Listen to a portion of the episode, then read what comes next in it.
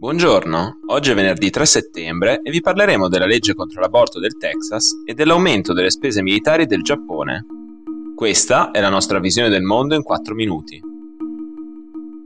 Mentre tutto il mondo si interroga con preoccupazione sul futuro delle afghane sotto il nuovo regime dei talebani, in Texas è entrata in vigore da mercoledì la legge più restrittiva sull'aborto di tutti gli Stati Uniti. La Senate Bill 8, firmata a maggio dal governatore repubblicano Greg Abbott, vieta l'accesso all'interruzione di gravidanza a partire dalla sesta settimana di gestazione.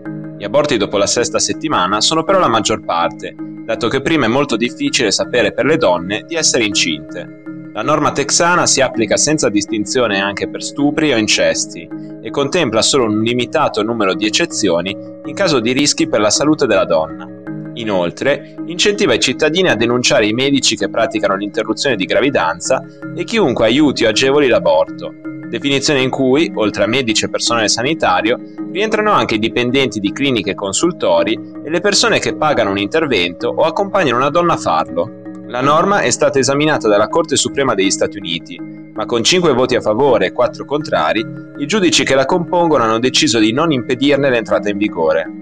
La Senate Bill 8 rischia di avere un impatto devastante sui diritti delle donne del Texas, dato che quasi il 90% degli aborti dello Stato avviene dopo la sesta settimana di gravidanza.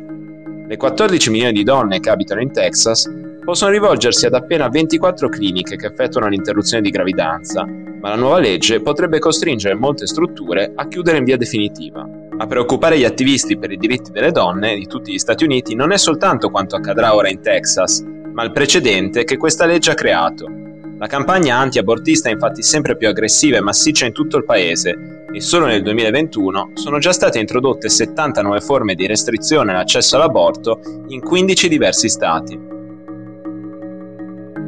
Martedì il ministro della difesa del Giappone ha annunciato una richiesta di budget per l'anno prossimo di 50 miliardi di dollari, Sarebbe la prima volta che la spesa militare del paese supera l'1% del PIL, soglia simbolica su cui si basa la tradizione pacifista che ha contraddistinto la politica di Tokyo dopo la seconda guerra mondiale. Ora la richiesta del ministro della difesa passa a quello delle finanze e in una seconda fase al governo del primo ministro Yoshihide Suga.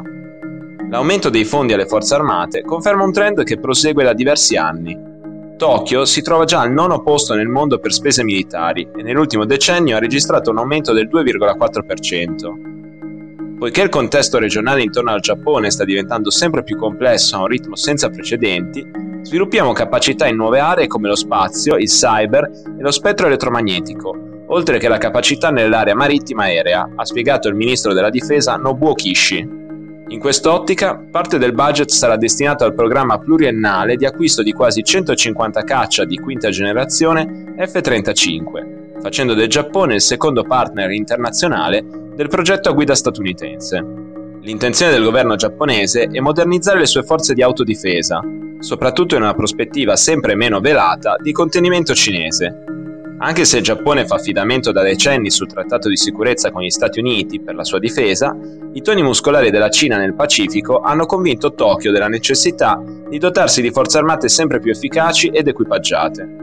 Beijing, infatti, nel 2020 ha speso quasi 252 miliardi di dollari per le sue forze armate, con un aumento del 76% rispetto al 2011, una cifra seconda solo a quella degli Stati Uniti.